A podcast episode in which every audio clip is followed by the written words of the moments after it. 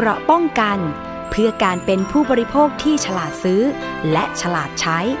ในรายการ ภูมิคุ้มกัน สวัสดีค่ะ คุณผู้ฟังคะขอต้อนรับเข้าสู่รายการภูมิคุ้มกันรายการเพื่อผู้บริโภคค่ะ ติดตามรับฟังกันได้เป็นประจำนะคะ ทุกช่องทางของทางไทย PBS Podcast วันนี้อยู่กับดิฉันชนาทิพไพรพงศ์ค่ะ เรื่องหนึ่งที่เราจะต้องมาติดตามกันนั่นก็คือเรื่องของการประกันภัย ประกันภัยโควิด -19 นะคะ มีเรื่องมาต่อเนื่องค่ะ เพราะว่าเมื่อปลายสัปดาห์ที่แล้วเนี่ยนะคะ ก็มีความคืบหน้าเกี่ยวกับเรื่องของบริษัทอาคเนประกันภัยจำกัดมหาชน ที่ยื่นคำร้องขอเลิกกิจการนะคะกับคอปพอซึ่งข่าวความคืบหน้าถัดมาอีกเหมือนกันนะคะว่าบอร์ดคอปพอนั้นเนี่ยรับคำร้องขอเลิกการประกอบธุรกิจประกันวินาศภัย ของอาคเนและไทยประกันภัย พร้อมกับกำหนดหลักเกณฑ์และก็เงื่อนไข เพื่อพิทักษ์ประโยชน์ของผู้บริโภค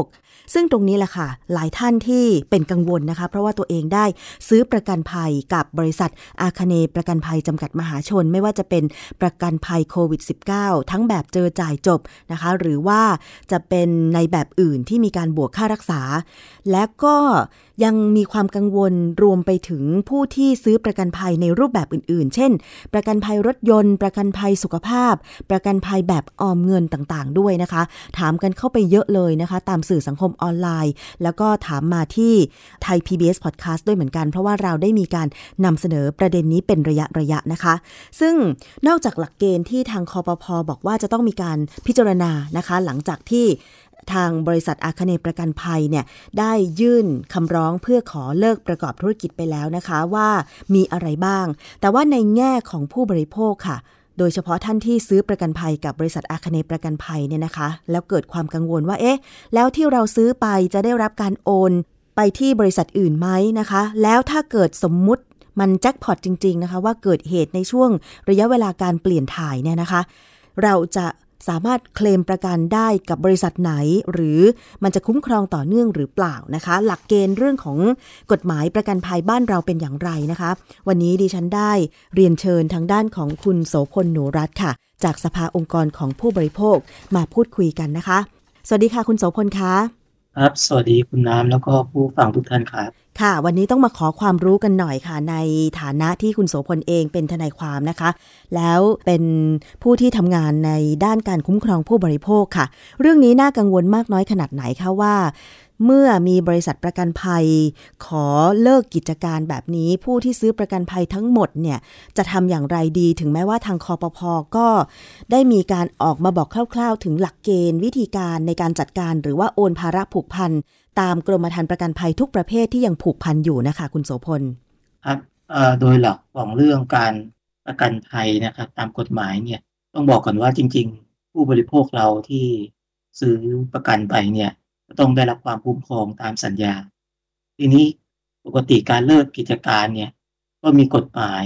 ที่กำกับอยู่ก็คือพรบประกันวินาศภัยนะครับ ที่บริษัทใดก็ตามจะเลิกเนี่ยก็ต้องยื่นขออนุญาต แล้วก็ต้องรอให้คณะกรรมการคอปพเนี่ยเอาอนุญาตให้เลิกกิจการถึงจะยุติการดำเนินกิจการได้ดังนั้นโดยหลักตอนนี้ต้องบอกว่าางบริษัทตราบใดที่ยังไม่มีคำสั่งให้เลิกเนี่ยเขาก็ต้องดำเนินกิจการต่อ แต่นี้ก็เห็นมีข่าวในสื่อสังคมออนไลน์อยู่ระยะหนึ่งแล้วนะครับ ว่าหลายเรียกว่าผู้ประกอบการอื่นที่เขาเกี่ยวเนื่องกับการประกันภัยเนี่ยทั้งพวกอู่ซ่อมรถก็ดีเรื่องเกี่ยวกับการเคลมเรื่องสุขภาพก็ดีนะครับที่ไปผูกพันไว้ตามสัญญาเนี่ยที่เราซื้อกันมาเนี่ยเขาก็อาจจะกังวล แล้วก็ไม่รับเคม อันนี้ก็เป็นปัญหาใหญ่มากครับ ที่ผู้บริโภคกำลังเผชิญกันอยู่ แล้วก็จริงๆพปพได้ออกมายืนยัน แล้วก็ทางบริษัทเองก็ออกมายืนยันนะครับ ว่าในส่วนเนี้ยถ้ายังไม่มีคำสั่งเนี่ยเขาก็ต้องเรียกว่าดูแลผู้บริโภคให้เรียบร้อยก่อนถึงจะเลิกกิจการได้ อันนี้มุมหนึ่งเนี่ยผมก็เห็นด้วยในแง่ว่า ในการที่จะรักษาประโยชน์ของลูกค้าต่อเนี่ยเขาก็ต้องมีการโอนสิทธิ์ให้กับ บริษัทประกันภัยอื่นดูแล เพื่อไม่ให้สัญญาที่ผู้บริโภคทำประกันไว้เนี่ยขาดตอน แต่เพียงแต่ช่วงเนี้ยในช่วงที่ยังยังโอนกันไม่เรียบร้อยเนี่ย หรือว่ายังย้ายสิทธิ์ไม่เรียบร้อยเนี่ยอันนี้จะมีประเด็นว่าสำหรับคนที่เกิดเหตุที่ต้องเคลมประกันเนี่ยเขาจะต้องดำเนินการยังไงนะครับค่ะคือจริง ๆ ส่วนหนึ่งก็ต้องยอมรับว่าเอ่อในเมื่อทางเอ่ออย่างเช่นอู่ซ่อมรถอย่างเงี้ยครับ ที่เขารับเคลมรถอย่างเงี้ย ถ้าเขาเอ่อไม่เชื่อมั่นในบริษัทประกันเนี่ย อะก็กลายเป็นภาระกับผู้บริโภคใช่ไหมครับใช่ที่ต้องสำรองจ่ายเงินแล้วก็ไปเบิกกับบริษัทประกันในภายหลัง มันครับมีมันมีปัญหานี้เกิดขึ้นแล้วนะคะ เพราะว่ามีคนแสดงความคิดเห็นไป โดยเฉพาะในเพจ Facebook ของคอปพ PROIC ครับอะค่ะ บางคอมเมนต์น่ะครับบอกว่ามีปัญหาเกิดขึ้นแล้ว เพราะว่าเกิดอุบัติเหตุแล้วไม่สามารถเคลมประกันได้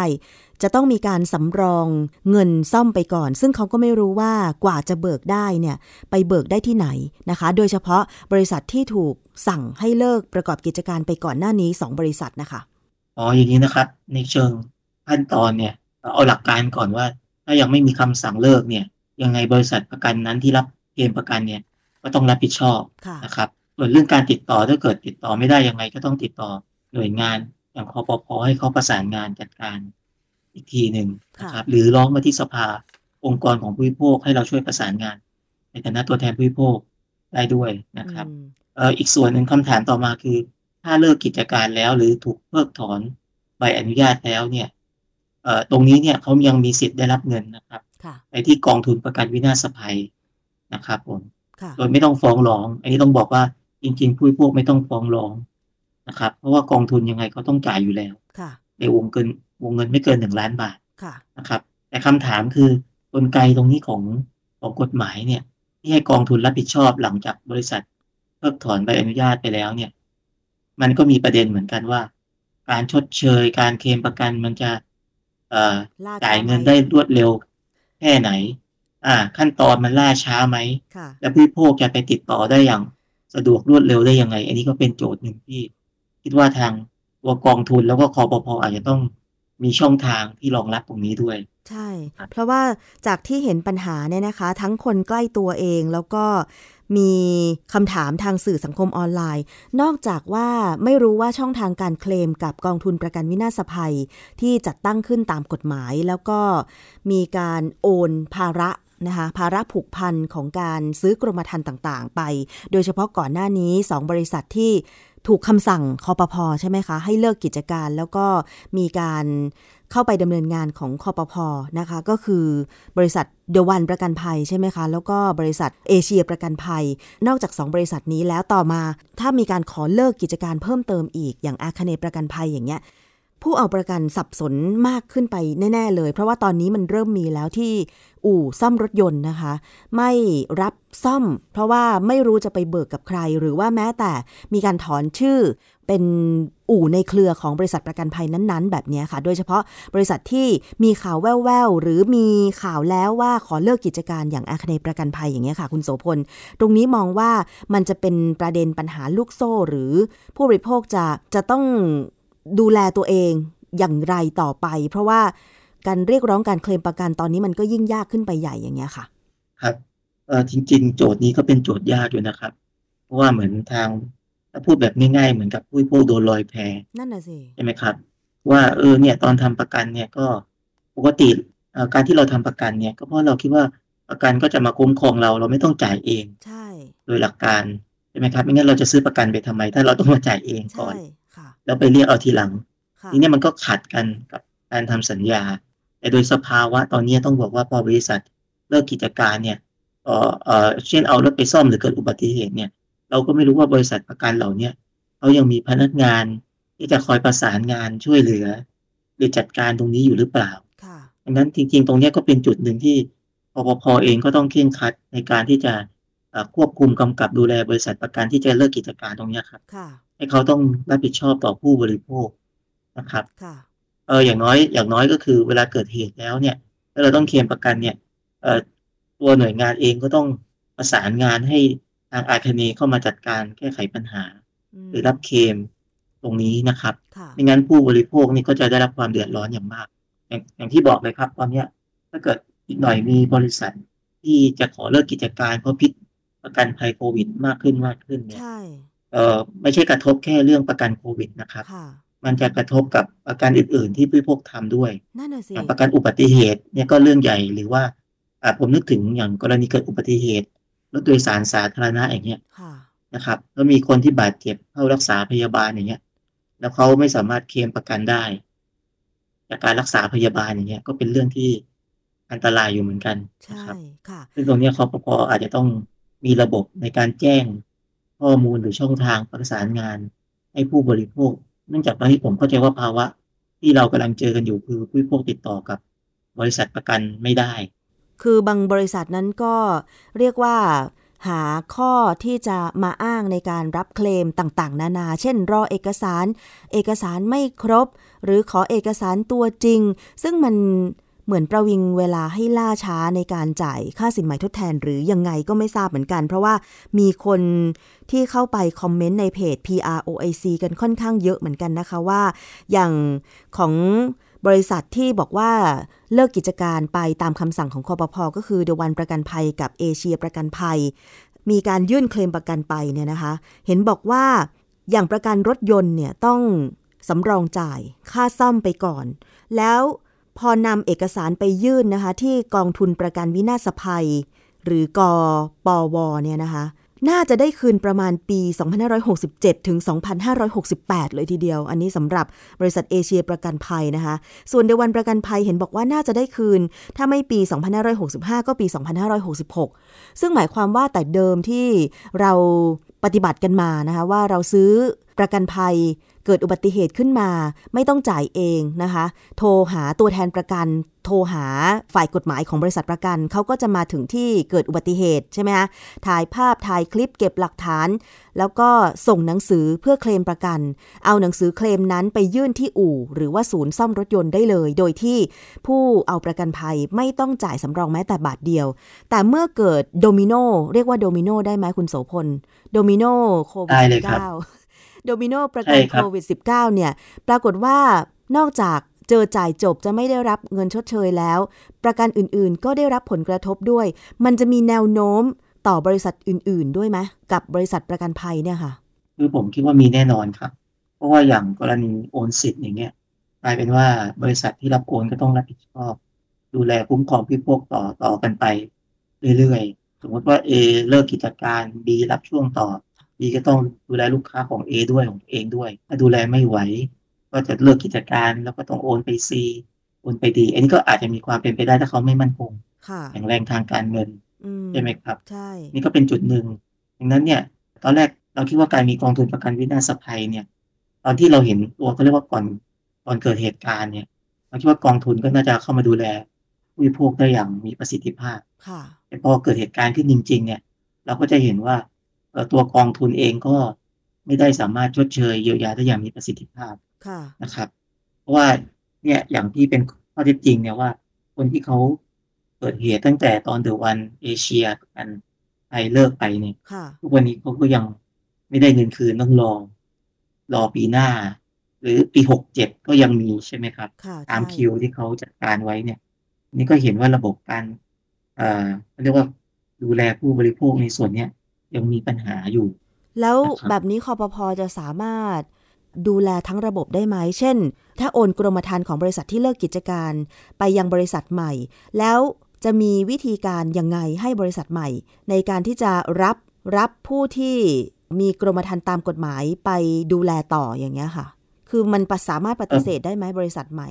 คือผมว่าอันนี้ก็อาจจะเป็นเรื่องที่คอปพอต้องเชิญบริษัทประกัน ทั้งหมดมาพูดคุยแล้วก็ห รือว่าอาจจะต้องกระจายเพื่อไม่ให้เกิดความเสี่ยงในการคุ้มครองค่ะตามกรมธรรม์อะครับค่ะเพราะว่าจริง ๆ ก็มีอีกหลายบริษัทนะครับ ที่เขาสามารถประเมินความเสี่ยงได้ดี แล้วก็สามารถประกอบเอ่อธุรกิจประกันเจอจ่ายจบเนี้ยได้โดยไม่มีปัญหาผู้บริโภคอืมนี่ก็เป็นจุดหนึ่งที่คิดว่าต้องรับโอนลูกค้าไปเพราะว่าไม่งั้นลูกค้าที่เขาซื้อประกันไปแล้วเนี่ย แล้วมาบอกว่าให้เลิกสัญญาแล้วคืนเบี้ยประกันเนี่ย จริงๆก็เกิดความเสียหายนะครับค่ะก็ต้องตั้งคำถามว่าตอนนี้เนี่ยสมมติเขาได้เงินเบี้ยประกันคืนนะแล้วเขาต้องการไปเอ่อทำประกัน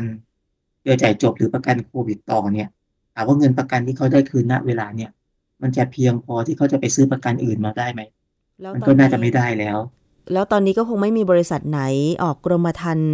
โควิด -19 อีกแล้วนะคะ เพราะว่าใช่รัครับทราบถึนี่งก็คเป็วานมเสี่ยง ใช่ครับ แล้วก็ อีกทั้งมีกรณีที่บริษัทประกัน เองก็ไปฟ้องคอปพอ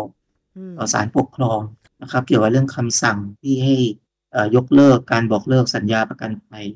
อันนี้ก็เป็นจุดหนึ่งที่ทำให้เกิดปัญหาด้วย ว่าเออตั้งแต่เราก็ย้อนนึกขึ้นนึกขึ้นไปว่าเอ๊ะจริง ๆ พวกกรมธรรม์ทั้งหลายเนี่ยก่อนออกมาขายกับผู้บริโภคเนี่ยคอปพเขาก็เป็นคนตรวจสอบแล้วก็อนุญาตใช่ไหมครับ ดังนั้นเนี่ย มันก็เหมือนกับเป็นบทเรียนหนึ่งเหมือนกันว่ากรณีบอกเลิกกรมธรรม์ตรงนี้เนี่ย การที่ให้บริษัทประกันบอกเลิกเมื่อตัวเองเริ่มเข้าสู่สภาวะขาดทุนเนี่ย มันเป็นเหตุที่คอปพควรจะอนุญาตให้ทำแบบนี้ได้หรือเปล่าไปถึงในในรูปแบบสัญญาอื่น ๆ ในอนาคตด้วยนะครับ นี่ก็เป็นจุดหนึ่งที่ทำให้ที่ว่าต้องไปอุดช่องโหว่ตรงเนี้ยแล้วก็อีกอันหนึ่งที่ผมอยากอยากเล่าให้ฟังก็คือว่า เออจริง ๆ เนี่ยถ้านึกดูดีๆ แล้วเนี่ย การที่เราซื้อประกันกันเนี่ย คนจำนวนมากหลายล้านคนซื้อประกัน มันก็เหมือนเงินประชาชนไปกองอยู่ที่บริษัท ถามว่าในปี63ที่ผ่านมาเนี่ย ตอนช่วงที่คนติดโควิดน้อยเนี่ย บริษัทประกันเขาได้กำไรใช่ไหมครับ ใช่ค่ะการขายประกัน แล้วก็มีการหมายถึงว่าเงินที่ได้กำไรก็แบ่งให้กับผู้ถือหุ้นอะไรกันไป แล้วก็พอปี64เนี่ย ก็มีการขายประกันต่อ ครับโดยลดเบี้ยประกันด้วยซ้ใช่ค่ะำเนี่ยก็เหมือนกับเขาขายของราคาถูก โดยที่ต้องจ่ายจ่ายตอบแทนแพงขึ้นนั่นน่ะสิก็มีแนวโน้มว่าเขาจะขาดทุนดังนั้นคำถามคือพอเขาแบ่งกำไรอะไรต่างๆ ให้ผู้ถือหุ้นไปแล้วเนี่ยนะครับ แล้วเวลาปี64เกิดการระบาดของโควิดที่หนักมากขึ้นเนี่ยค่ะเราไม่มีเงินจ่ายให้กับผู้บริโภคเนี่ย คนที่เอ่อเลิกกิจการไปเนี่ยก็คือตัว บริษัทที่เป็นนิติบุคคลค่ะใช่ไหมครับ อ่า ส่วนตัวผู้ถือหุ้นอะไรก็เลิกกันไปแล้วเขาอาจจะไม่ขาดทุนหรือเขาอาจจะไม่มีปัญหาก็ได้ อันนี้เราก็ไม่รู้ค่ะแต่มันก็จะเห็นรูปแบบของการทำธุรกิจแบบนี้ว่า สุดท้ายประชาชนก็จะเดือดร้อนใช่นะครับ ว่าเออตอนที่เขาดำเนินธุรกิจได้ดีเนี่ยเขาไม่เคยติดใจเรื่องสัญญาเขาไม่ได้อะไรเลย แต่พอเกิดเหตุขึ้นมา อันนี้ก็เป็นจุดหนึ่งที่ที่ว่าคอปพก็ต้องออกมา ดูแลว่าเออการเลิกกิจการแบบเนี้ยมันจะทำให้เกิดความเสียหายกับผู้บริโภคหรือเปล่า หรือการยอมให้บอกเลิกสัญญาคือเบี้ยประกันเนี่ยค่ะมันถูกต้องไหมในสภาวะที่ผู้บริโภคเนี่ยกำลังเสียเปรียบนะครับค่ะ คุณโสพลในแง่ของด้านกฎหมายเนี่ย ทางสำนักงานคณะกรรมการกำกับ และส่งเสริมการประกอบธุรกิจประกันภัยหรือคอปพเนี่ยนะคะ ซึ่งช่วงนี้เราอาจจะได้ยินชื่อกันบ่อยนิดนึงเนี่ยนะคะ เขามีอำนาจตามกฎหมายไหมคะ ในการที่จะเรียกให้บริษัทประกันภัยที่มีอยู่นะคะ ไม่ว่าจะขอเลิกกิจการหรือไม่ก็ตามเนี่ย ได้แสดงแผนเรื่องของงบการเงินของบริษัท ความมั่นคงของบริษัท แล้วก็เรื่องของจำนวนของผู้เอาประกันภัยในรูปแบบต่างๆ มากขึ้น เพราะว่ารู้สึกว่าตอนนี้มันอาจจะต้องทำงานเชิงรุกในการที่จะ ให้บริษัทประกันภัยต่างๆเนี่ยนะคะ แสดงแผนงบการเงินต่างๆออกมา เพราะว่ามันอาจจะหมายถึงความมั่นคงในอนาคตอย่างที่คุณโสพลได้อธิบายไปอย่างเงี้ยค่ะ เพราะว่าตอนนี้ดิฉันเห็นคอมเมนต์บางคอมเมนต์ในเพจของ PROAC นะบอกว่า เป็นแรงงานต่างด้าวทำประกันโควิด ไว้กับบริษัทอาคเน วันนี้ไปเข้าโรงพยาบาลไม่รับให้สำรองจ่ายไปก่อน แบบนี้ก็ได้เหรอคะ เพราะว่า จริง ๆ แล้วเนี่ยถ้านับถึงวันนี้ 31 มกราคม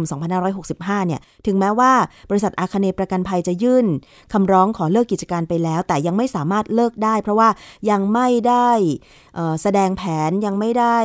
แสดงถึงบริษัทที่จะรับโอนกรมธรรม์ประกันภัยของตัวเอง ไว้กับบริษัทใหม่แบบเนี้ยค่ะ ซึ่งคอปพอเองก็ยังไม่อนุญาตให้เลิกแบบเนี้ยค่ะ อ่าครับต่อเป็นสองประเด็นนะครับ ค่ะ ประเด็นแรกเนี่ยในทางกฎหมายอำนาจของคอปพเนี่ย เขาสามารถเรียกข้อมูล หรือให้รายงานผลการประกอบกิจการ หรือข้อมูลสถิติของแต่ละบริษัทประกันภัยเนี่ยได้อยู่แล้วนะครับเพราะคอปพก็มีหน้าที่ในการกำกับดูแล แล้วก็แก้ไขปัญหาที่เกิดจากการประกอบธุรกิจประกันภัย ส่วนที่สองเอ่อถ้าเกิด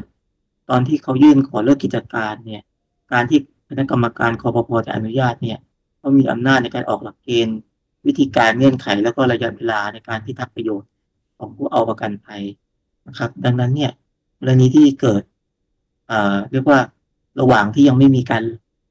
อนุญาตให้เลิกกิจการเนี่ย ยังไงอาคาเนย์ก็ต้องรับผิดชอบนะครับเอ่อไม่สามารถปฏิเสธ ความรับผิดตามสัญญาประกันภัยที่ตัวเองทำไว้กับผู้บริโภคได้ค่ะ อันนี้โดยโดยโดยหลักการนะฮะค่ะแต่ว่าเนี่ยอย่างที่เราเห็นในทางปฏิบัตินะครับมันว่าเขาไม่ได้ทำใช่ดังนั้นเนี่ยก็ถือโดยสภาพว่า ตอนเนี้ยเขาเหมือนกับเลิกกิจการ ในข้อที่ในทางในทางปฏิบัติไปแล้วนั่นในน่ะสิทางกฎหมายเนี่ยก็ยังมีความผูกพันตามสัญญาค่ะกับผู้บริโภคเอาประกันภัยอยู่นะครับค่ะ อย่างโรงพยาบาลคู่สัญญากับทางบริษัทประกันภัยที่ถึงแม้ว่าจะยื่นคำร้อง เลิกกิจการไปแล้ว ทางโรงพยาบาลคู่สัญญา มีสิทธิ์ที่จะให้คนไข้สำรองจ่าย แล้วก็ไม่รับเคลมประกัน แบบเบ็ดเสร็จเหมือนที่ผ่านมาได้เหรอคะอืมอันนี้ก็จริง ถ้าตามหลักแล้วเนี่ยเอ่อสัญญายังมีผลอยู่เนี่ย ทางโรงพยาบาลก็ควรจะรับเคลมนะครับค่ะแต่เนื่องจากเขาไม่มีความมั่นใจในการไปเคลมประกันกับทางบริษัทประกัน เนี่ยก็กลายเป็นว่าผู้ผู้บริโภคก็จะเกิดปัญหา เรียกว่าทางคนที่รักษาให้เราเนี่ยเขาไม่เชื่อมั่นในประกันที่เราซื้ออะนั่นน่ะสิดังนั้นเขาก็ต้องอยากให้เราได้จะเราเอาเงินไปจ่ายก่อนเขาได้เงินแน่นอน ใช่กลายเป็นว่าภาระที่จะต้องไปเคลมประกันไม่ได้อยู่กับโรงพยาบาลแล้วค่ะแต่ อยู่กับผู้บริโภคแทนนั่นน่ะสิที่ต้องเก็บหลักฐานต่างๆ ไปจัดการเองค่ะอันนี้ก็ทำให้เกิด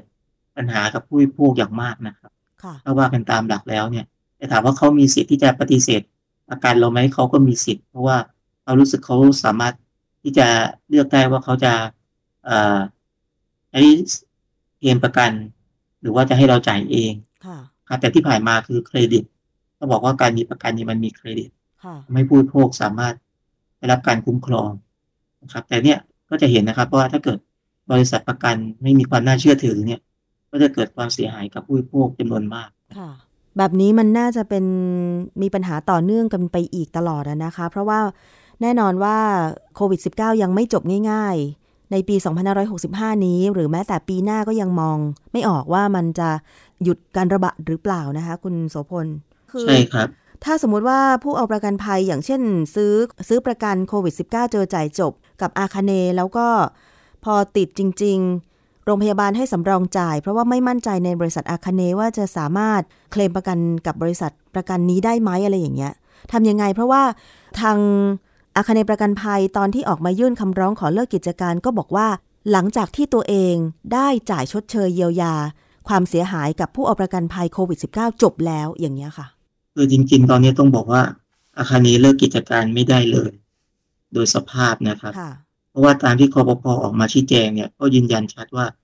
เขาต้องรับผิดชอบกับผู้เอาประกันภัยให้เรียบร้อยก่อนถึงจะเลิกกิจการได้ อย่างกรณีเนี่ยถ้าเกิดตราบใดที่คุณยังไม่จ่ายเงินเอ่อชดเชยประกันโควิดให้กับผู้บริโภคเนี่ยยังไงเขาก็เลิกกิจการไม่ได้ นี่ก็เป็นส่วนหนึ่งที่เอ่ออย่างสภาเองก็ได้รับเรื่องร้องเรียนกับผู้บริโภคในลักษณะแบบเนี้ย เราก็ต้องรายงานให้คอปพทราบถึงสถานะของบริษัท แล้วก็เขาเรียกว่าการที่ยังไม่ดูแลผู้บริโภคตรงเนี้ยก็เป็นเหตุหนึ่งที่ทางอาคาเนก็จะเลิกกิจการไม่ได้ แต่ว่าในวิธีการจัดการการจ่ายชดเชย สินไหมทดแทน กรณีที่อย่างเช่น ประกันโควิด อาคเนประกันภัยจะสร้างความมั่นใจให้โรงพยาบาลคู่สัญญา หรืออู่ซ่อมรถยนต์ในคู่สัญญาได้ยังไงว่า ถึงแม้เราจะขอเลิกกิจการ แต่เราก็ ยังจ่ายเคลมประกันให้อยู่ ถ้าเกิดว่ามีผู้เอาประกันเคลมเข้ามาอย่างเงี้ย คือตอนนี้มันเหมือนบริษัทคู่สัญญา กับบริษัทประกันภัยที่ขอเลิกกิจการไม่มั่นใจ ในบริษัทประกันอีกแล้วอย่างเงี้ย ก็เลยไม่รับเคลมไม่รับเคลม การซื้อประกันภัยของผู้บริโภคก็คือไม่มีความหมายอะไรเลยอะค่ะ คุณโสพล ใช่ครับ ตอนนี้เราเจอสภาวะแบบนั้นกันอยู่ว่าทางบริษัทประกันภัยเรียกว่าละเลยต่อหน้าที่ของตัวเองก็ได้ จะเรียกอย่างนี้ก็ได้นะฮะค่ะ ผมคิดว่าตอนนี้พบในความในปัญหาที่เกิดขึ้นเนี่ย ที่เขามีหน้าที่ต้องรับผิดชอบเนี่ย แต่เขากลับไม่ดำเนินการดูแลอย่างเงี้ยแล้วจริง ๆเขาก็ต้องออกมาประกาศให้ชัดว่าเขายังประกอบกิจการอยู่อ่าผู้บริโภคสามารถเคลมประกันได้อยู่ แต่ถ้าเกิดเนี่ยในความเป็นจริงที่เราเห็นกันว่าอ้าวการที่คุณประกาศเนี่ย แต่ในทางปฏิบัติ เมื่อโรงพยาบาลติดต่อหรืออู่ซ่อมรถติดต่อเนี่ยเขาไม่สามารถเคลมประกันจากคุณได้เลยเนี่ยค่ะอันนี้ก็แสดงว่าคุณ ได้ทำตามที่คุณโฆษณาหรือสัญญาไว้หรือประกาศไว้อันนี้ก็เป็นจุดหนึ่งที่ทำให้เกิดความเสียหายกับผู้บริโภค ซึ่งคอปพก็ต้องมาจัดการตรงส่วนนี้ด้วย ใช่นะครับค่ะ แบบนี้จะสามารถแจ้งไปที่คอปพหรือว่าสภาองค์กรของผู้บริโภคได้เลยใช่ไหมคะ ใช่ครับเพราะตอนนี้สิ่งที่ที่คิดว่าต้องรีบทำมากๆ คือการโอนสิทธิ์ของลูกค้า ไปให้กับบริษัทประกันภัยอื่นดูแลต่อเนื่อง ให้เร็วที่สุด เพราะว่า จริง ๆ ผู้บริโภคเขาเรียกว่าการเคลมประกันมันเกิดขึ้นทุกวัน ดังนั้นเนี่ยเอ่อทางคอปพอเองก็ต้องเร่งรีบในการที่จะจัดการตรงนี้นะครับ เพราะว่าเพียงแค่มีคำประกาศของหน่วยงานหรือบริษัทเองว่ายังรับคุ้มครองอยู่เนี่ย อาจจะยังไม่เพียงพอใช่กับปัญหาที่ประชาชนเจอตลอดทุกวัน อย่างประกันโควิด เนี่ย ผมว่าวันหนึ่งก็มีคนเคลมประกันไม่น้อยค่ะนะครับไหนจะของเก่าอีกเพราะเนี่ยอย่างที่เอ่อ ทางสภาเคยได้รับเรื่องมานี่ก็เป็นร้อยเคสนะครับอือฮึที่เป็นประกันภัยโควิดที่เอ่อไม่สามารถเคลมได้ หรือว่าถูกประวิงการจ่ายนะครับตอนนี้ก็ยังมีเยอะอยู่ใช่ไหมคะ ถูกประวิงการจ่ายประกันโควิด -19 จริง ๆ ต้องบอกว่าจริง ๆ ก็ต้องบอกว่าในเชิงข้อมูลที่สภารับมาเนี่ย ก็จะค่อยๆทยอยลดลงลดลงค่ะในเชิงตัวเลขนะครับ เพราะว่าส่วนหนึ่งเขาก็ไปยื่นขอรับกับกองทุนประกันวินาศภัยนะครับสำหรับบริษัทที่เลิกกิจการ จริง ๆ ของอาคาเนที่ร้องมาที่สภาช่วงแรกเนี่ยค่ะก็ไม่ได้เยอะมากนะครับ ไม่ได้เยอะมากอืมแต่ว่าเข้าใจว่าส่วนหนึ่งก็อาจจะเป็นปัญหาเรื่องการประกอบกิจการของเขาเองนี่แหละครับค่ะที่ทำให้การชดเชยเยียวยาล่าช้า โอ้แล้วอย่างบริษัทที่เลิกกิจการตามคำสั่งคอปพอไปแล้วที่อาจจะได้เงินชดเชยปี 2565 66 หรือ 68 อะไรอย่างเงี้ยหูยต้องรอกันอีกยาวเลยอะ่ะ แบบนี้จะทำยังไงดีคือ จะไปซื้อ ประกันภัยบริษัทใหม่ ดีไหม หรือยังไง อันนี้สามารถไปร้องที่กองทุนประกันวินาศภัยไทยได้ไหมคะให้อ่าเขาจริง ๆ ไปร้องได้ชเลยใช่ครับ แต่ว่าโจทย์ตอนนี้คือเออเขาก็อ้างว่าเขาต้องจ่ายตามลำดับคิวใช่ไหมครับ เพราะว่าเหมือนกับมีลูกหนี้จำนวนมหาศาล อันนี้ก็เป็นโจทย์หนึ่งที่คอปพต้องกลับไปคิดเหมือนกันว่า เออต่อไปกลไกการชดเชยเยียวยานอกจากกองทุนเนี่ย จะมีอะไรเข้ามาเสริมได้บ้างค่ะ หรือว่าจริง ๆ การประเมินความเสี่ยง การอนุญาตให้ขายกรมธรรม์ต่างๆ เพราะว่าอย่างเขาก็มีข้อมูลกันว่าที่ญี่ปุ่นเนี่ยเขาก็ทำประกันเจอจ่ายจบกันค่ะแต่เขาไม่ค่อยเจอปัญหา เพราะว่าเขาจ่ายแบบเขาทำกันแบบสามเดือน เป็นประกันระยะสั้นอ๋อแล้วก็ทางบริษัทประกันก็สามารถคาดคะเนความเสี่ยง ประเมินสถานการณ์ได้เป็นระยะระยะอืมทำให้ความเสี่ยงของบริษัทประกันลดลงค่ะแต่บ้านเรานี่คอปพเอาอนุญาตเจอจ่ายจบแบบ รายาวเลปียต่อปีเลยค่ะใช่สิบสองเดือนเลยดังนั้นเนี่ยพอทำไปแล้วเนี่ย ก็ต้องลุ้นกันว่าในระยะสิบสองเดือนเนี่ย จะเกิดความเสี่ยงเพิ่มขึ้นแค่ไหนค่ะนะครับ โอกาสที่จะเปลี่ยนแปลงสัญญาเนี่ยแทบไม่มีเลยค่ะเพราะว่าอย่างตอนที่สินมั่นคงออกมาประกาศเนี่ย ก็จะเห็นนะฮะว่า ตอนนั้นเนี่ยเหมือนกับทางบริษัทเขาจับกระแสได้แล้วว่า การระบาดของโควิดจะยิ่งรุนแรงขึ้นค่ะบริษัทอาจจะรับความเสียหายแต่เขาก็ ไม่สามารถแก้ไขอะไรได้ เพราะว่าเขาทำเป็นประกันต่อปีไว้นะครับค่ะอันนี้ก็เป็นจุดที่ต้องทบทวนเรื่องประกันระยะสั้นระยะยาว เพราะว่าอย่างเพื่อนดิฉันเนี่ยบอกเหมือนกันว่าซื้อประกันโควิดไว้ 3 ฉบับ สินทรัพย์ประกันภัยเจ๊งแล้วเดวันประกันภัยก็เจ๊งแล้ว ที่ยังคงเหลืออยู่ก็คือ วิริยะประกันภัย คุณโสพลอืมแบบนี้มันเหมือนห่อเหี่ยวไหมคะ เพราะว่าอันนี้ตัวเขาเองน่าจะซื้อในเวลาไล่เลี่ยกันนะคะแล้วก็ น่าจะยังไม่กรมธรรม์ยังไม่หมดอายุด้วย แต่เขายังไม่ติดนะคะ แต่เขายังไม่ติดโควิด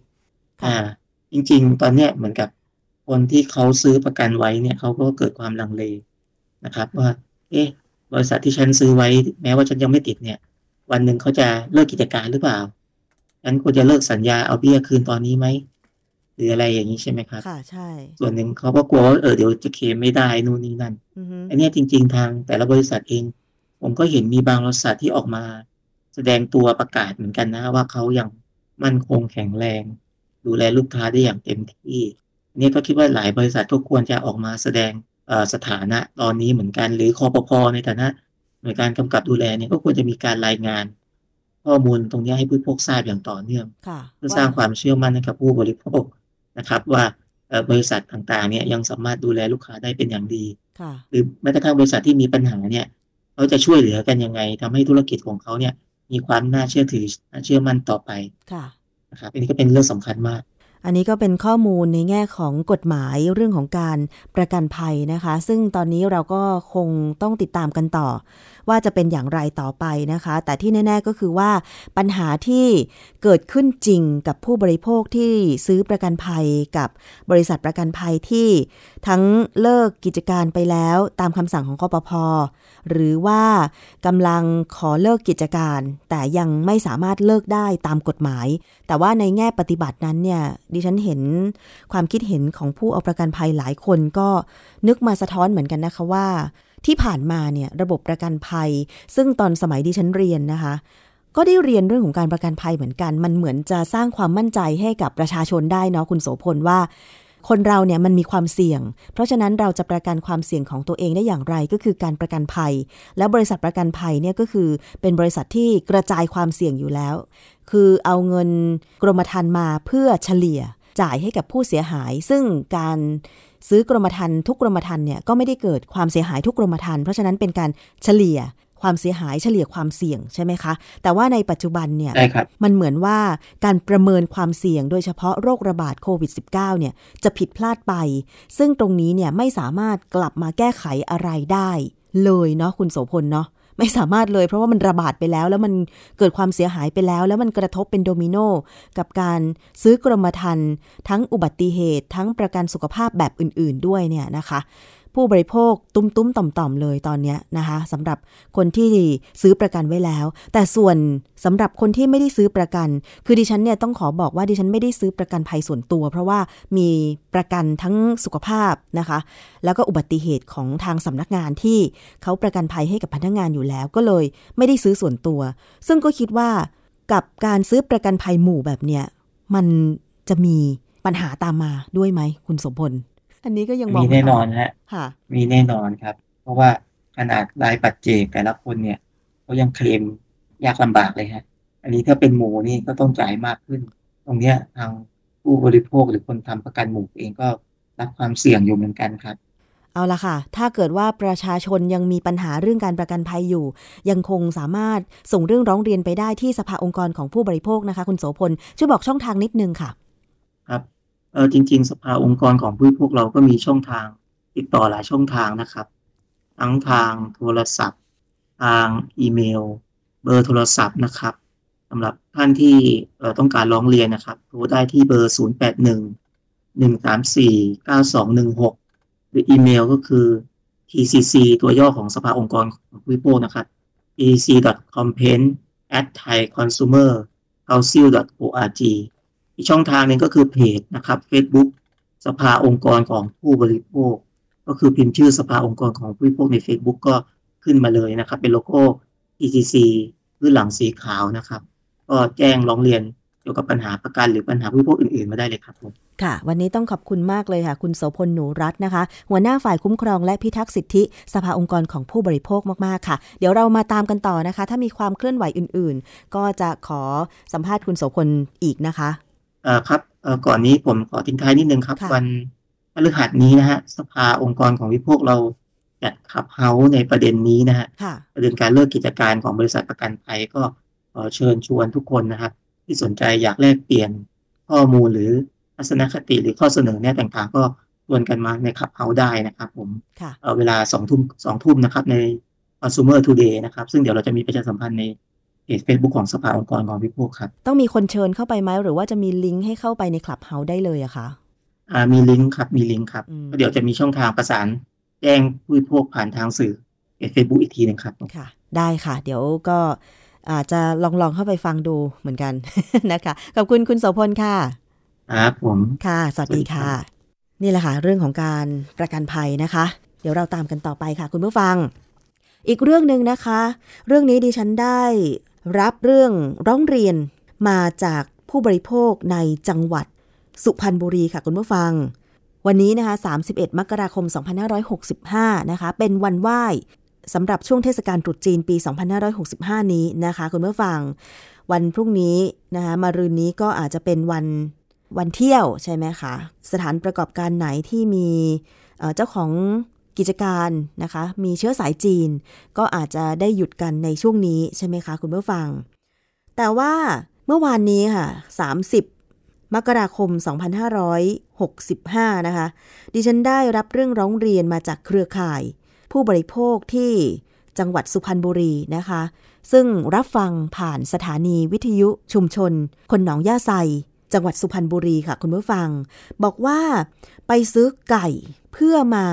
ทำเป็นของไหว้เจ้านะคะ แต่ปรากฏว่ามีการยัดน้ำแข็งเป็นก้อนๆเลยอยู่ในตัวไก่ ไปซื้อที่ตลาดเทศบาลเมืองสุพรรณบุรี บอกว่าเป็นร้านหัวซอย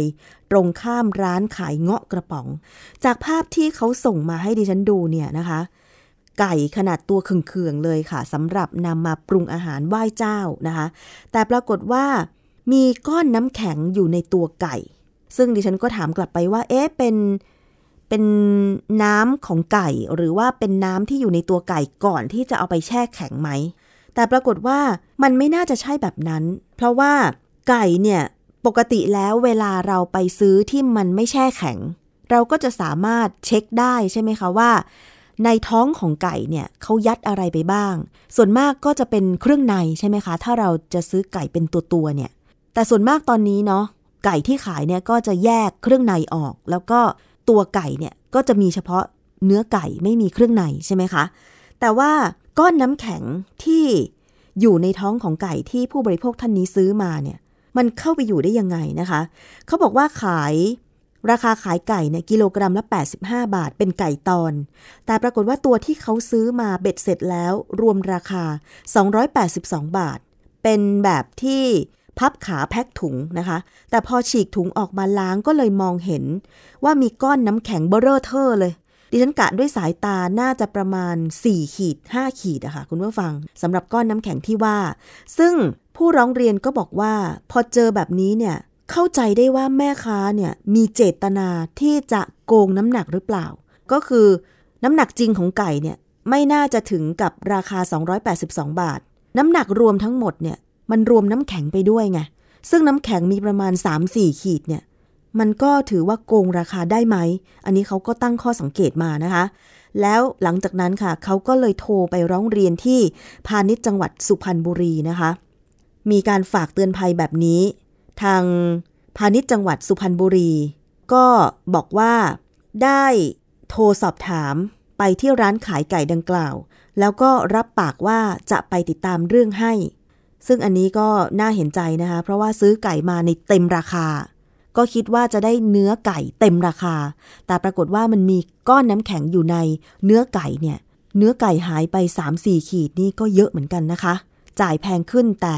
ได้ปริมาณเนื้อไก่ลดลง ก็คิดว่าเดี๋ยวถ้าได้ความคืบหน้า จากการสอบสวนของทางพาณิชย์จังหวัดสุพรรณบุรี ก็จะได้นำมารายงาน คุณผู้ฟังได้ทราบต่อไป อันนี้ก็ต้องขอบคุณนะคะ คุณผู้ฟังที่ติดตามรับฟังรายการภูมิคุ้มกันรายการเพื่อผู้บริโภค ผ่านสถานีวิทยุที่เชื่อมโยงสัญญาณอยู่ในขณะนี้นะคะ ซึ่งเรื่องนี้มาจากคุณผู้ฟังที่ฟังผ่านสถานีวิทยุชุมชนคนหนองย่าไซจังหวัดสุพรรณบุรีนะคะ มีเรื่องราวประเด็นข้อร้องเรียนต่างๆ หรือฝากเตือนภัยก็ส่งมาได้ เราก็จะนำเสนออีกมุมหนึ่ง นะคะ อย่างเช่น ผู้ที่ถูกร้องเรียนแม่ค้าขายไก่ที่ตลาดเทศบาล สุพรรณบุรีเนี่ย จะว่าอย่างไรเดี๋ยวเราติดตามความคืบหน้ามารายงานให้ทราบกันนะคะ ยังไงเนี่ยผู้ที่ค้าขายตรงไปตรงมา ไม่โกงตาช่าง ไม่โกงน้ำหนัก ไม่เอาหินไปใส่ในของกิน เพื่อให้มันมีน้ำหนักมากขึ้นนะคะหรือ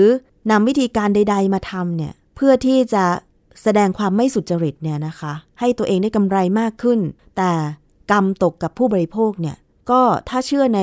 กฎแห่งกรรม ต่อไปกรรมนั้นก็จะตกกับผู้ที่กระทำการไม่สุจริตอีกนั่นแหละนะคะ คุณผู้ฟังยิ่งเทศกาลตรุษจีน การไหว้เจ้าการทำบุญต่างๆเนี่ยถือเป็นเทศกาลงานบุญเหมือนกันนะคะ เพราะฉะนั้นก็ถือว่าการประกอบอาชีพสุจริตนะแม่ค้าแม่ขายไม่โกงน้ำหนักไม่โกงราคา อันนี้ก็ถือว่าเป็นการทำบุญไปในตัวด้วยเหมือนกันนะคะ ก็ถือโอกาสนี้นะคะ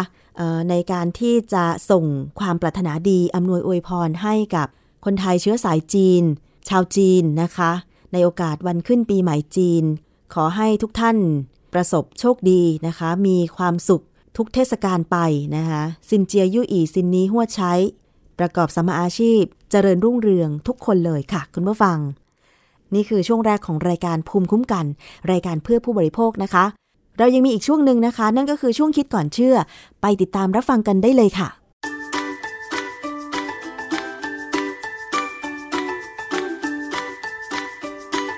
ช่วงคิดก่อนเชื่อ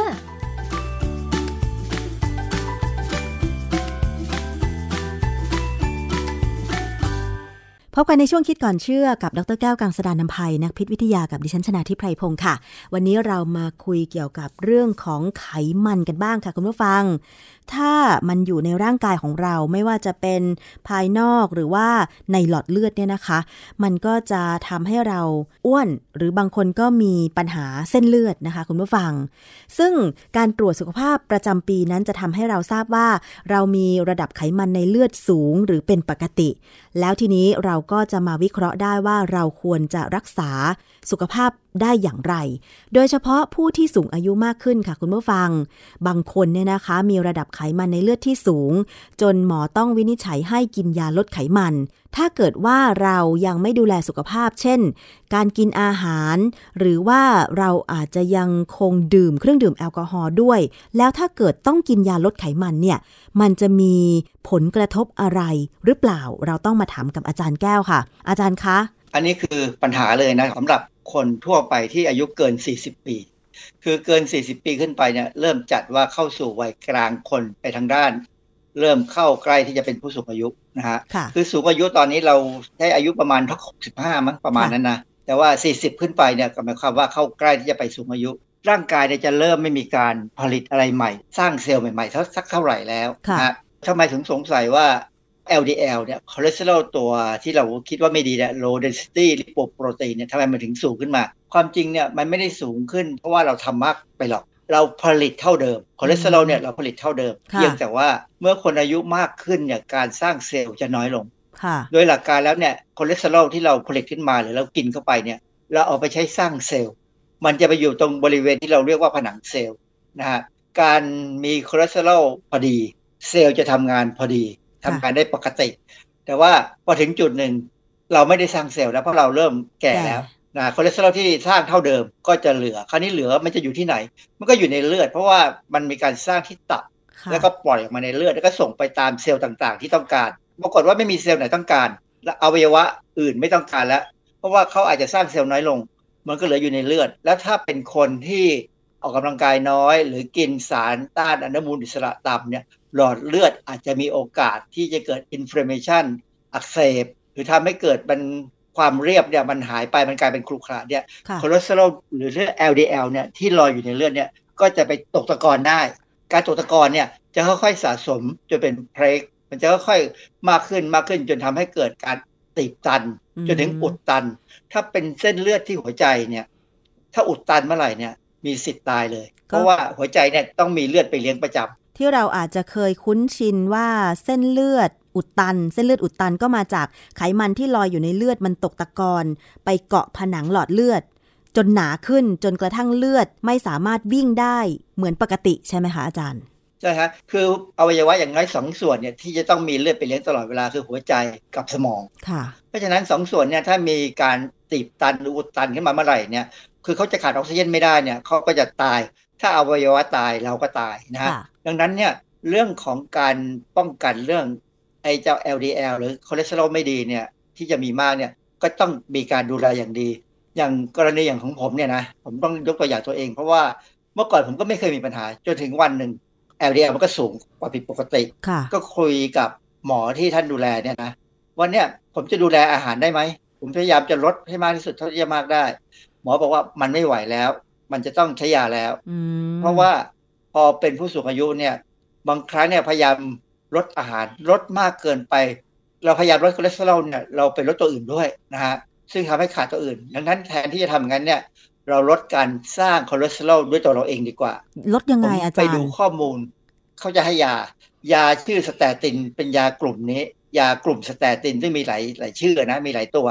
ยาพวกเนี้ยจะไปยับยั้งการสร้างคอเลสเตอรอลที่ตับค่ะ นะฮะการยับยั้งเนี่ยยับยั้งประมาณ 30กว่าเปอร์เซ็นต์ค่ะไม่ได้ยับยั้งหมดนะคือถ้ายับยั้งหมดเนี่ย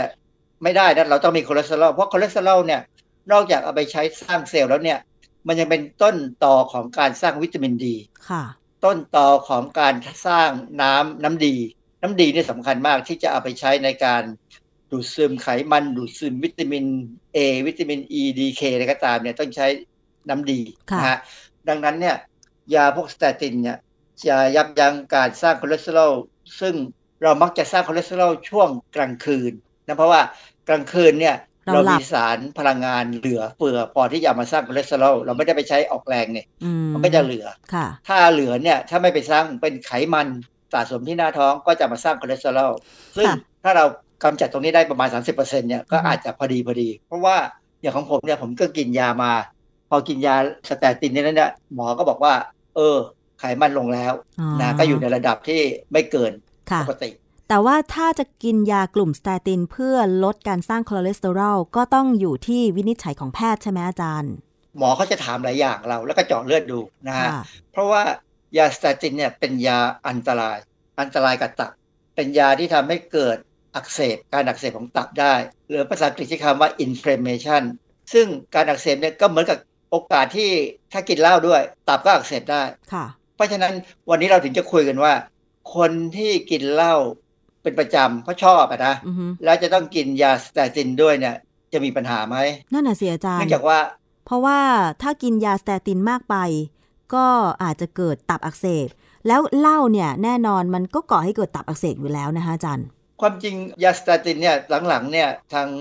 FDA หรืออย.ของอเมริกาเนี่ยเขาบอกว่า โอกาสจะเกิดการอักเสบ เนื่องจากการกินสเตตินเนี่ยมันเป็นจุดศูนย์หนึ่งเปอร์เซ็นต์ถือว่าน้อยเหรอค่ะ คือหนึ่งในพันคน คือน้อยคือตัวเลขไม่ค่อยสูงนะ คือถ้าเป็นคนปกติเนี่ยนะไม่ได้มีปัญหาตับเนี่ยกินยาสเตตินเนี่ยโอกาสอักเสบจะต่ำมากค่ะดังนั้นเนี่ยไม่ต้องตรวจการทำงานของตับอืเมื่อก่อนเนี่ยสมัยไม่สักห้าหกปีที่แล้วเนี่ย ถ้าใครกินยาสเตตินเนี่ยเวลาเจาะเลือดเนี่ยหมอจะขอดู การทำงานของตับโดยการเขาเขามีวิธีดูนะดูผลตรวจเลือดเนี่ยจะรู้เลยว่าตับเนี่ยอักเสบมากหรือน้อยค่ะแต่ตอนหลังเนี่ย FDA เขาบอกอเมริกาเนี่ยก็บอกแล้วหมอบ้านเราก็ก็ทำตามเหมือนกันคือไม่ดูการทำงานของตับแล้ว ยกเว้นถ้าเป็นคนที่มีอาการตับอักเสบ อาจจะเป็นด้วยการกินเหล้าหรือตับอักเสบด้วยตัวเขาเองมีปัญหาค่ะอันนั้นจะต้องตรวจการทำงานของตับนะฮะคือสเตตินเนี่ยจริงๆเขาเป็นยาที่อันตรายแต่ว่า ใช้ได้ แต่ยกเว้นคนที่มีอาการตับอักเสบเฉียบพลันกับเรื้อรัง และห้ามใช้ร่วมกับยาชื่อไซโคสปอริน ยาไซโคสปอรินเนี่ยเป็นยากดภูมิต้านทาน ซึ่งคนบางคนเปลี่ยนตับเปลี่ยนไตหรือเปลี่ยนอวัยวะเนี่ยต้องใช้ยาตัวนี้กดภูมิต้านทานไว้ค่ะและอีกอันหนึงก็คือยาพวกรักษาเชื้อรา คือบางคนนี่มีเชื้อราอยู่ในตัวนะ คือราเนี่ยถ้ามันขึ้นอยู่ในตัวเราได้เนี่ยมีปัญหามากเลย เพราะเป็นโรคที่รักษาลำบากมาก มันจะมีโอกาสเกิดที่ไหนราในตัวคนเราเนี่ยอาจารย์ ต้องไปดูอีกหลายอย่างนะ คืออย่างบางครั้งเนี่ยรามีบางตัวที่เป็นราที่เป็นโรคเฉพาะในในตัวของเราค่ะเป็นราที่ไม่ต้องการอากาศ ครั้งหนึ่งจำได้ไหมมีนักร้อง บ้านเราเนี่ยที่เขาขับรถไปลงคูอ๋อนะใช่ใช่ใช่ D2B อะใช่ใช่นะฮะบิ๊ก D2B อันนั้นน่ะปรากฏว่ารา มันมันอยู่ในน้ำคร่ำนะใช่เสร็จแล้วมันรา มันขึ้นสมอง อันนั้นน่ะอันตรายมาก เพราะฉะนั้นถ้าต้องใช้ยารักษาเชื้อราบางคน เราได้เชื้อราแบบที่มีปัญหาเนี่ยโดยไม่เจตนา เพราะเราไม่รู้นะฮะฝรั่งมีข้อมูลค่อนข้างค่อนข้างเยอะนะค่ะบ้านเราเนี่ยข้อมูลยังไม่มากนัก ที่อาจารย์บอกว่า แล้วถ้ายิ่งต้องมากินยาลดคอเลสเตอรอลสเตตินกับถ้าเป็นคนชอบดื่มเครื่องดื่มแอลกอฮอล์อยู่แล้ว แล้วลดไม่ได้เนี่ยสองตัวนี้กินพร้อม ๆ กันมันจะส่งผลยังไงทำให้ตับอักเสบสูงขึ้นเลย เพราะว่ายาสเตตินกับเหล้าเนี่ยจะออกฤทธิ์ทำให้ตับอักเสบแบบที่เราเรียกว่าซิน e จิซึมคือ มีการเสริมฤทธิ์กันสูงขึ้นค่ะจนเกิดอันตรายได้ทำให้ตับทำงานน้อยลงก็โอกาสที่จะมีปัญหาเกิดขึ้นต่างๆ เพราะว่าตับเนี่ยเป็นอวัยวะที่ทำงานหนักมากนะเนื่องจากว่าเขาเป็นประการด่านแรกที่จะเจอกับทุกสิ่งทุกอย่างที่ดูดซึมจากลำไส้เล็กอืมนะฮะเพราะฉะนั้นเขาทำงานตลอดเวลาทำงานหนักจะได้พักก็ช่วงหนึ่งช่วงที่เราหลับไม่ได้กินนะคะอาหารนะ แต่ว่าเขาก็ไม่ใช่ว่าไม่ทำงานเลยนะฮะค่ะตับเป็นอวัยวะประการด่านแรกเลยที่ว่า มีปัญหา แล้วจริง ๆ ก็จะมีอีกตัวหนึ่งที่อาจจะเกิดปัญหาอีกตัวก็คือไต เพราะค่ะไตจะต้องเป็นปราการด่านสุดท้ายที่จะขับยาหรือสารพิษออกไปจากทางปัสสาวะค่ะส่วนตับเนี่ยด่านแรกรับสารพิษหรือรับสารอาหารแล้วยังต้องเป็นประการด่านสุดท้ายที่จะขับสารพิษออกด้วยอืมทางน้ำดีทางอุจจาระค่ะเพราะฉะนั้นตับเนี่ยเป็นอวัยวะที่ถ้าใครกินเหล้าเนี่ยจะเป็นการทำลายอวัยวะนี้โดยที่รู้ตัว คนที่กินเหล้าทุกคนรู้นะว่าเหล้าเนี่ยทำให้มีปัญหา เหล้าเนี่ยเป็นสิ่งที่ทำลายตัวเองหมดทำลายตั้งแต่ทางคอหอยอือฮึทำลายทางเดินอาหารค่ะทำลายตับ ดังนั้นเนี่ยจริง ๆ แล้วเนี่ยในระบบการศึกษาของเราเนี่ยควรจะสอนเรื่องนี้ให้ชัดเจน ว่าการดื่มเหล้าเป็นเรื่องอันตรายนะไม่จำเป็นต้องกินเลยเพราะมันไม่ใช่ไม่ใช่อาหารที่ที่เราจะเป็นต้องกินอะอาจารย์แล้วเราจะรู้ได้ยังไงว่าถึงจุดจุดหนึ่งแล้วเนี่ย เราควรที่จะหยุดดื่มเครื่องดื่มแอลกอฮอล์ถ้าสมมติว่าเราต้องกินยาลดคอเลสเตอรอลสเตตินอะไรพวกนี้ค่ะอาจารย์ คือแอลกอฮอล์เนี่ยถ้าเรากินมากเกินไปเพราะว่าเราเอาไปใช้เป็นพลังงานไม่หมดเนี่ยเขาก็จะเอาไปสร้างเป็นคอเลสเตอรอลแน่ค่ะๆหรือเป็นไขมันเพื่อสะสม ก็มีเว็บไซต์หนึ่งคือเว็บไซต์ของ American College of Cardiology Cardiology นี่ก็คือเกี่ยวกับหัวใจนะเป็นของแพทย์ทางด้านหัวใจเนี่ยเขามีบทความเรื่อง 2019 ACC AHA Guideline on the Primary Prevention of Cardiovascular Disease ก็คือเป็นแนวทางการป้องกันโรคเกี่ยวกับหัวใจเนี่ยนะฮะเขาให้ข้อมูลเบื้องต้นว่า ยากลุ่มสเตตินเนี่ยซึ่งแพทย์มักให้แก่ผู้ป่วยอายุเกิน 40 ปีขึ้นไป ที่มี LDL สูง เพื่อป้องกันปัญหาเกี่ยวกับเส้นเลือดหัวใจความจริงรวมไปถึงเส้นเลือดสมองเลยนะค่ะโดยทั่วไปแล้วเนี่ย การเพิ่มขึ้นของความเสี่ยงที่อาจจะเกิดอันตรายเนี่ยยังต่ำอยู่ ถ้าบริโภคเครื่องดื่มแอลกอฮอล์ไม่เกิน 2ช็อตสำหรับผู้ชาย และ 1ช็อตสำหรับผู้หญิง ต่อวันคือหรือเปล่าอาจารย์ ต่อวันคือจริงๆเนี่ยอเมริกันเนี่ยเขาจะต้องออกข้อมูลแบบเนี้ยเพราะว่าอะไรฝรั่งชอบดื่มเหล้าแล้วจริงคนไทยก็เหมือนกัน เพราะฉะนั้นการจะไปบอกว่าห้ามกินเลยเนี่ย มันยากค่ะอย่างนั้นเขาก็เลยต้องพยายามที่จะอะลุ่มอล่วยหน่อยนะบอกว่าให้ให้ตายช้าหน่อย กินแบบคือไหนช็อตหนึ่งเนี่ย ที่จะปลอดภัยช็อตหนึ่งใช่ไหมเออช็อตหนึ่งนี่คือคือเหล้า 45 ml 45มิลลิลิตรมันก็ประมาณครึ่งแก้ว ก็เหล้าก็เป็นพวกวิสกี้วอดก้าอะไรเงี้ยคือหนึ่งช็อตของผู้หญิงสองช็อตของผู้ชาย แต่ความจริงเนี่ยนะมันก็ทำให้มีอันตรายอยู่พอสมควรนะฮะแต่มีข้อแม้ว่าผู้ป่วยที่กินเหล้าเนี่ยต้องไม่มีอาการตับอักเสบด้วยนะอืมคือวิธีตรวจตับอักเสบเนี่ยคือเจาะเลือดดู แล้วก็ไปดูว่ามันจะมีเอนไซม์บางอย่างที่เกิดขึ้นในเลือดค่ะ แต่เอนไซม์เนี่ยปกติต้องไม่มีนะ เป็นเอนไซม์ที่อยู่ในเซลล์ของตับค่ะแต่เมื่อไหร่ก็ตามที่เอนไซม์ที่ปกติอยู่ในเซลล์ของตับเนี่ยมาอยู่ในเลือดแสดงว่าอะไร แสดงว่าเซลล์หลุตัดบออกแตกมาอ๋อเซลล์ตับมันแตกแล้วนะฮะมันอันตรายแล้ว แต่ว่าเพราะฉะนั้นเนี่ยถ้าอย่างนั้นเนี่ยโอ้การกินยาสเตตินนี่จะเริ่มมีปัญหาพอสมควร ต้องหยุดเหล้าเด็ดขาดเหมือนคนอ่าที่เป็นตับแข็งก็คือต้องหยุดเลยใช่ไหมอาจารย์ ตับแข็งนี่คือตับมันตายไปแล้วจบ มันไม่มีทาง คือตับเนี่ยถ้าสมมติว่าเราถูกตัดออกไปเป็นบางส่วนเนี่ยเขาสามารถสร้างตัวเองขึ้นมาใหม่ได้ค่ะแต่ถ้าตายเป็นตับแข็งเนี่ย ตรงนั้นจะสร้างไม่ได้ เพราะมันมันคือบริเวณที่จะตับจะอยู่เนี่ย มันไม่ว่างพอที่ให้ตับใหม่เกิดขึ้น เพราะตับเซลล์ตับที่ตายเนี่ย มีลักษณะแบบไม่ทำงานอยู่เฉยๆขวางที่อยู่ค่ะนะฮะ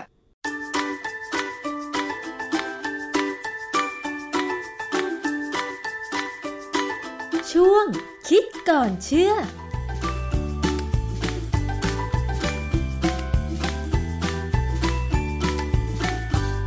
นี่ก็คือทั้งหมดของรายการภูมิคุ้มกันสำหรับวันนี้นะคะ ขอบคุณสำหรับการติดตามรับฟัง ทางไทย PBS Podcast ทุกช่องทางเลยนะคะ แล้วก็อย่าลืมกดติดตามสื่อสังคมออนไลน์ของเราค่ะ ไม่ว่าจะเป็น Facebook Twitter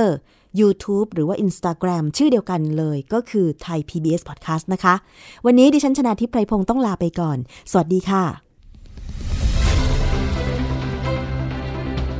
ติดตามรายการได้ที่ www.thaipbspodcast.com แอปพลิเคชัน Thai PBS Podcast หรือฟังผ่านแอปพลิเคชัน Podcast ของ iOS Google Podcast Android Podbean SoundCloud และ Spotify